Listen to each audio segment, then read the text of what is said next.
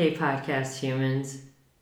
On this episode, it's a little different than what I usually post because of what's happening. You know, I I feel strongly about the judicial system and the injustices that are happening because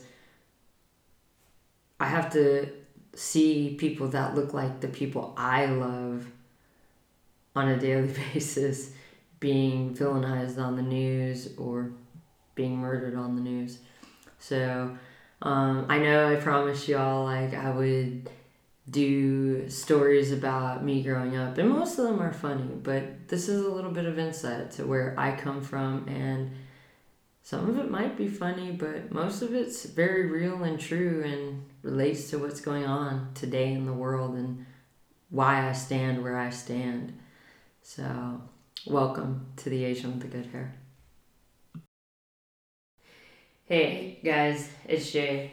Um, so, I know the last two weeks have been super crazy. I felt super overwhelmed and just torn a lot of times too because, you know, I'll give you all a little background on myself. So, I grew up in Long Beach, California, and then at around age 11, ended up moving to Dubuque, Iowa because of the gang violence in Long Beach, and my parents felt we'd have a better chance at um, doing well in in Iowa, and and for the most part, that was actually very true, because there was no gang violence in Iowa, but there also wasn't any diversity in Iowa.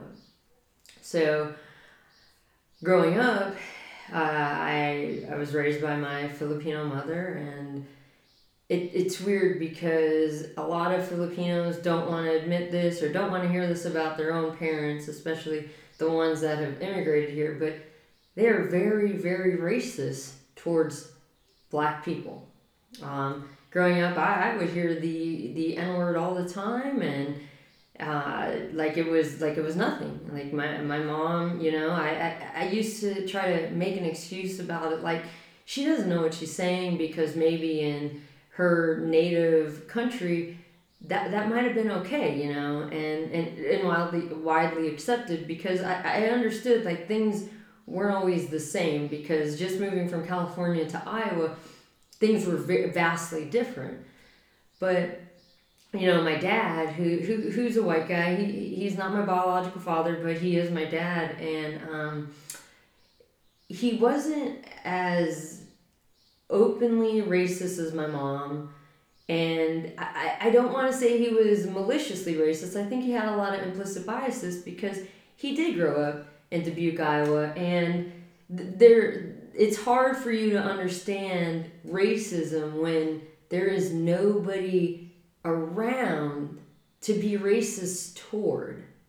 They if everybody looks like you, and there's no conflict in the sense of, that you can't blame another person for something that may have happened to you because they look different than you or they they have different whatever the matter of the fact uh, they have different skin than you then then how can there truly be racism you know because in america we we want to categorize people as black white and, and pretty much all the rest of us are other and and I, I I mean I fall into the other. I'm very lucky. I feel a lot of times because I can switch from being within the white community and very accepted and then within the black community and very accepted and, and and just almost anywhere I go because of the ambiguity of of the way I look I, I can I, I can do those things. And and I'm a very just accepting person in general. Like I, I, I love people of all different ethnicities and, and pigmentation and, and even like socioeconomic groups because I, I, I want to understand people. And and for some reason people find it very easy to speak to me about almost anything. So I just first and foremost want to say this to a lot of people that have been reaching out to me over the past couple weeks I'm not your racist ally. I, am not. I, I I'm very accepting of you having an opinion, though as racist as it is and as ignorant as it may be, that's fine. That's your opinion, but you will not change my mind on what is going on in America. And you, even if you send me Candace Owens um, videos, I, I don't agree with her because she is a strong outlier in the black community and she doesn't share the same moral beliefs that I do. And she has good points, good points. Just the way she wants to go about flaunting those points and, and, and talking poorly about her own people, that is a, a terrible, terrible thing. Like, I don't understand how you're saying you want to help the community, but then in front of in front of the um the public eye, you know, outside of the home, you want to talk them down and you you put yourself above those people when those are your people so-called black community because in reality she wouldn't be where she's at without that community. So um so let's not get it twisted to all my my people or associates that that, that do think maybe because I'm just so ambiguous and and think that you know I have a white dad and I was I was raised by white people. I do not know my biological father's family that well. I I know of them, but I mean I didn't grow up with them. I didn't meet them until I was near 20 and then I don't know any of my biologi- biological mother's, like, I don't know any of her family. I only know my dad's family, and that's who I grew up with. I grew up in middle America where there were only white people, and oftentimes by those white people, I was called names like Spick, the N word. Like, I if you look at my picture, if you have seen me in real life and you have really like been um, integrated with the black community or even just have a black friend, you would think that that's very like I look very far from a black person and I'm not offended by those things. I am offended by the fact that where I lived, there was so little diversity that another human being would think it was okay to call another human being by a degrading name. Okay?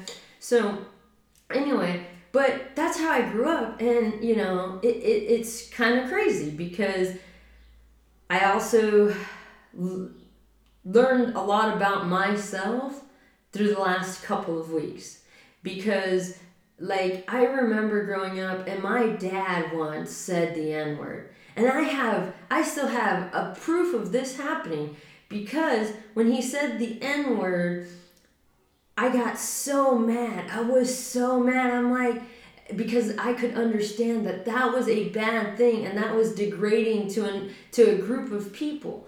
And I remember I grabbed a pencil, I grabbed his foot, and I went to go like stab his foot with the pencil, and he pulled his foot away, and I stabbed my hand. Like I stabbed my hand. I still have the the lead mark in my hand because of this. And you know, I oftentimes think like, why did I get so mad?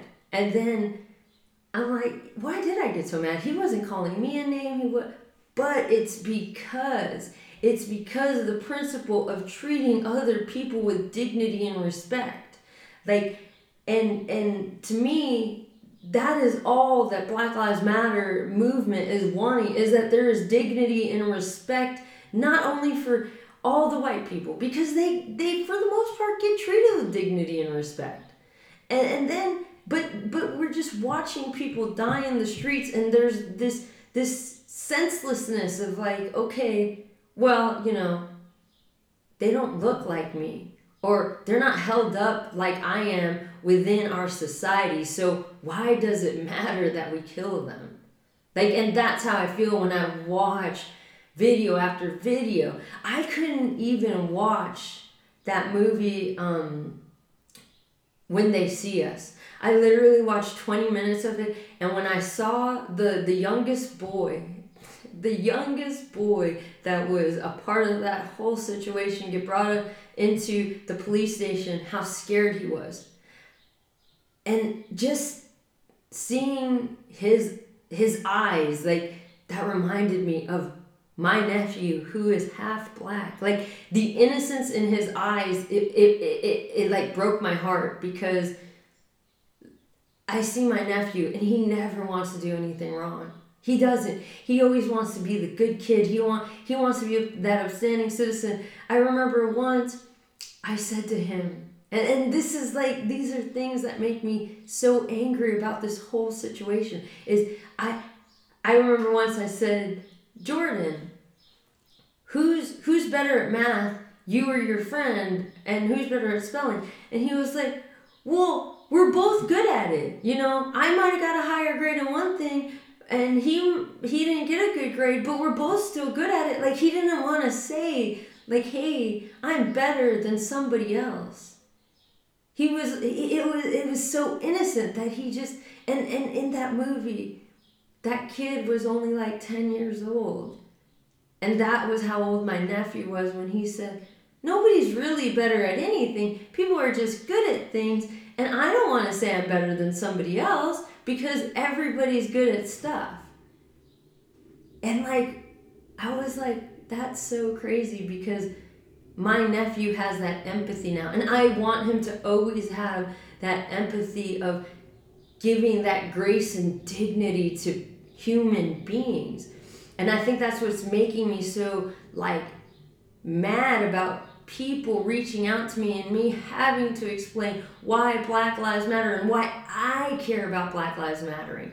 Like I love my wife who is a black woman. And though people are talking about black men being shot down in the streets and killed in the streets, she is equally affected. She has a black father, she has a black brother. We have a a two black nephews and a black niece. She we have a brother-in-law that's black. And it's it's like you don't get like how it affects the entire community. Just because I'm I'm married to a black woman doesn't mean like all these other implications don't happen when her father gets shot or killed by police. Like I would be devastated.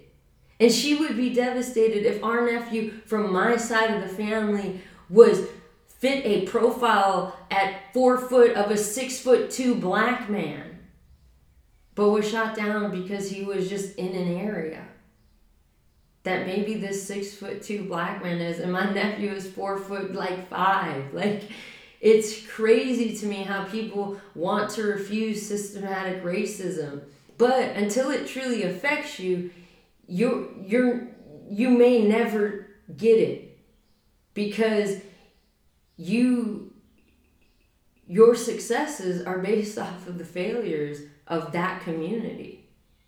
And if you don't want to see it, that's fine. But don't reach out to me to be your ally because you're like, oh, she was raised in Iowa with a white dad and and all these things. Like we don't connect that way because my wife asked me a question I've never been asked in my life before, and it, was it was kind of like eye opening she was like, Jane Marie, how is it that like you were raised in in a community where there was no diversity and there was no, you know, like your parents, like your dad may not have been aggressively racist like your mom was. How was it that you overcame? Because a lot of these things are taught, right? We don't, we're not born racist. We're, we're just not. And um, you know, I had to think long and hard about that. I, I did. I, I thought long and hard. I'm like, how is it that okay, my mom and and her culture, her culture, Filipinos are notoriously racist, and if if they deny it, they're they're a first generation or they're an Americanized Filipino. But I, I'm telling you, I grew up in the community, especially in California, and I know a lot of Filipinos, and especially the the Filipinos that immigrated to America, they're very racist. So, towards black people. And then, you know, my dad had implicit biases because he he did freely use the N word. He had black friends and these things and you know, like I, I love my dad because he is the nicest man ever. Like he was my best friend growing up and all these things, right? but like he did. He does have implicit biases. He would he says things sometimes, and it's like, yo, dad, you gotta kind of chill out.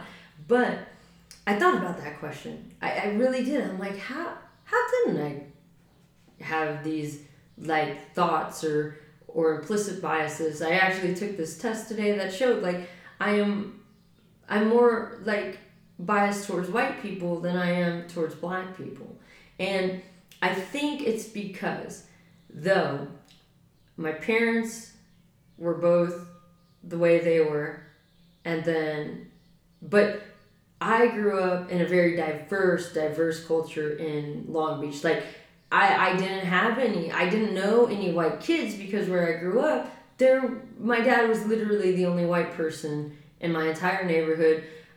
Where I went to school, there were there were a lot of Asian kids, a lot of black kids, and um, and there were no white kids. Like it was mainly Asian and black kids, and then there were some Hispanics. But I, I think at that time, a majority of the Hispanics went to another school because their first language was um, Spanish, where kind of all of us went to this other school because everybody either spoke English or spoke some t- sort of like Asian language. So anyway, so um, but there at that school, I, I had a lot of black friends because again, like first generation Asians have very um uh, they're the Asians in as a whole they don't even like each other they're racist towards each other but like I fit in and made a lot of black friends, and those were my first experiences of friendship were with black people. So I, I felt super accepted. And then I moved to Iowa, and it was very hard for me in Iowa to even make friends because they thought I was a Hispanic, and then, you know, and that wasn't like the biggest deal it was more so like how they treated me less than them. And it was odd to me because my friends in California, we always just treated, we're in grade school, we just treated each other like kids, you know? But like in Iowa, it was different. Though my family I know loved me, it was, I always felt like I was just kind of accepted into the family because my dad was my dad and he he wasn't going to not let me be accepted in the family i think he would have walked away from his family before he would have walked away from from us so um so that was kind of like my experience because i remember going like when i went to school in iowa we had classes about it wasn't even about racism it was more so sociology classes and and I remember people would talk about people of color in general like like they were just outsiders and and and you know like as the only brown person in the class you're kind of looking around like holy cow they're talking about me and i and I, I can to this day say i don't have any true best friends from high school except for the one black guy that came into high school that was a grade younger than me and we didn't even truly become friends until maybe my junior year of high school because we didn't interact that much. But I have no friends from like the fifth grade through high school. Like, I don't keep in touch with those people because in school, those kids were extremely not accepting. Like, I never hung out with them outside of school because it was like, I feel that I, I mean like to me it was probably because I was brown. It, I don't know if everybody was in on the joke that oh you know she's a lesbian because that was another that was another probably playing factor in it because I didn't have any I I maybe I gave off too much of a gay vibe even though I wasn't openly gay or really even knew what to label myself in high school but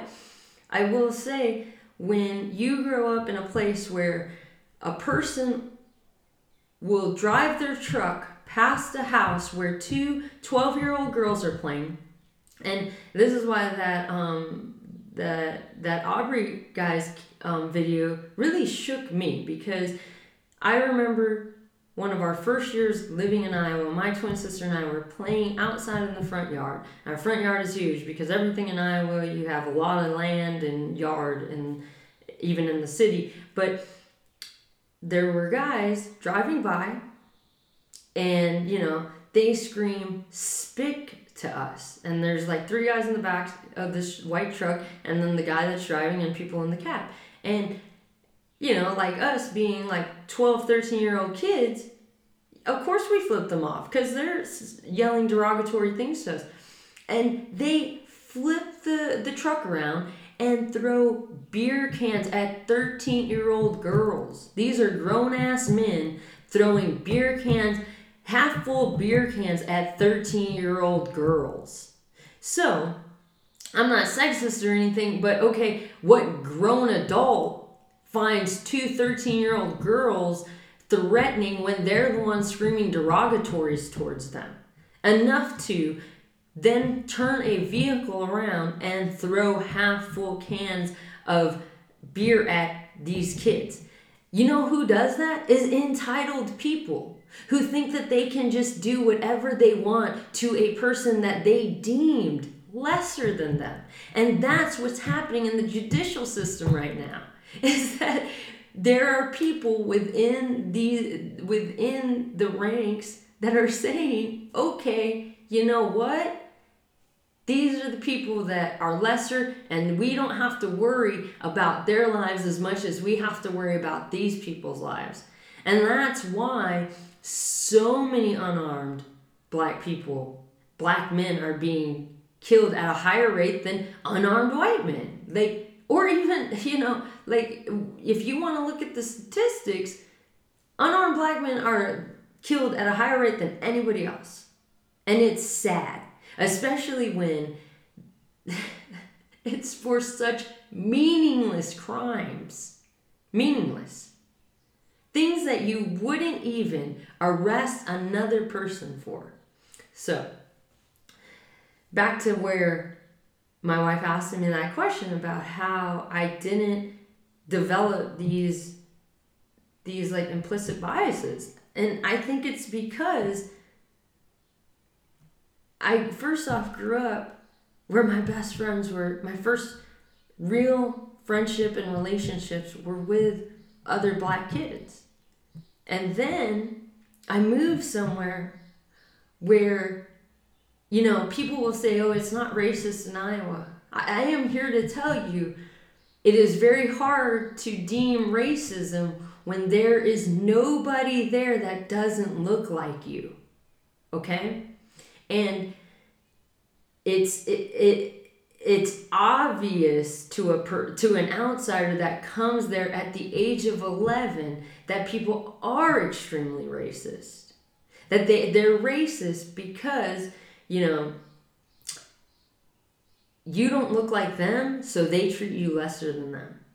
Like, I, I, I remember a kid, this boy, because I was very athletic, even as a young child, and um, I remember a boy called me a Mexican right as he tackled me to the ground and gave me a concussion because I was playing football with them and I was the only brown person there, boy or girl, only brown person.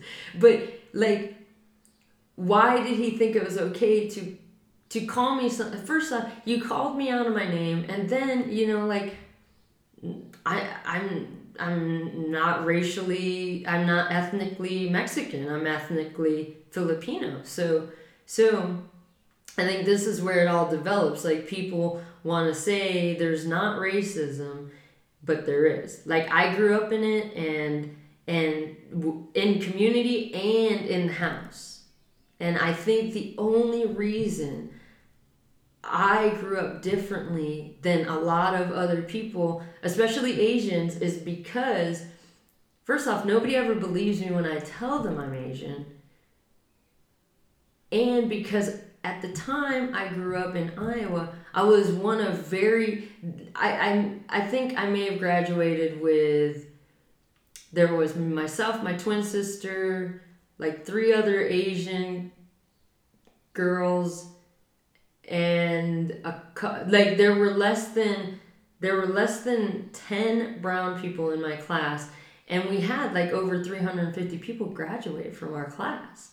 So when when you're you're not the asian looking person first off because like everybody knows this asians are the model minority and then you know people don't know if you're hispanic black or whatever else they could have thought i was other than asian then now i'm now i'm the outlier. But i think that's why i grew up not to to really think the way that I, I could have thought because, you know, like I could have blamed a lot of things on like, oh, you know, black people are bad because, and that's why people were so mean to me is because they had all these biases towards black people, so black people must be bad. But no, like, I, I, I didn't have those biases because I know what it's like to be judged before, like, before anybody even gets to know your name or know your story. And I don't even think that's even, I don't think that's fair. And then on top of that, it's funny because a majority of people are scared of black people. But because of how I grew up, I'm far more scared of what a white person might do to me in retaliation of like calling them out than I would ever be of a black person. Like, so I don't even understand how that's even an issue either. Is like people are like, well, black people are scary. I don't know. Like I see, I see the most vicious and violent things happen from white people over just having like trying to have an open discussion than I think I've ever seen from a black person over really anything. I mean, I know people have their moments and anybody's anybody's really um capable of anything, but think as a culture, we have to stop looking at people that are that are black can be the most violent because in history, if you look at history, they're actually the least violent. So we have to stop villainizing them because of the color of their skin instead of like, and then like making our heroes these light people. So I don't know. Like it, it kind of, this is worrisome because people are still trying to villainize like black people. Even like, even when they show rioting and looting, right? I don't see pictures of white people and I know there are white people there looting and rioting but we only see the black people. We uh, we see like these big black people that are looting and rioting, but we're the white people that I know are looting and rioting. We don't see them because we want to continuously villainize the people that are being oppressed. And that's what we need to get away from. All people are capable of anything. And if if if we thought of that as a society thought like that as a society that all people are capable of anything to include empathy and compassion and reason then maybe maybe our society would be very very different. But we we categorize everybody. We say oh these people like asian people are weak. They're not going to do anything so we don't need to shoot them or kill them. White people like they're going to compromise. They'll they'll they'll cooperate. But then we we look at black people and even when they're cooperating we're like we villainize them and still make it out to be like hey th- they're not gonna they're not cooperating i don't i don't know like i i too watch these videos and i don't understand like i've i've done classes and i've been through some training and and a lot of the things that are happening when I'm hearing somebody say stop resisting and I'm watching something else, it's kind of like um watching like it, it's like you're watching a voiceover of like somebody saying the opposite of what's actually happening. So I think that's the biggest thing is we need to stop normalizing black people as the villains and and then s- start showing like them in the light of like true empathy because again, like I said, if we just look at history in general, there would be, you would see that they are not the villains that we make them out to be. They are actually like the most compassionate, empathetic, and and group like the group is better as a whole type people. So I don't know. Like again, I am gonna repeat this one more time at the end. I am not your racist ally. Though you may think because I was raised in a white community and by a white father, I am not your racist ally. So if you feel that way, please do not reach out to me. And this all may offend you, but I, I don't care.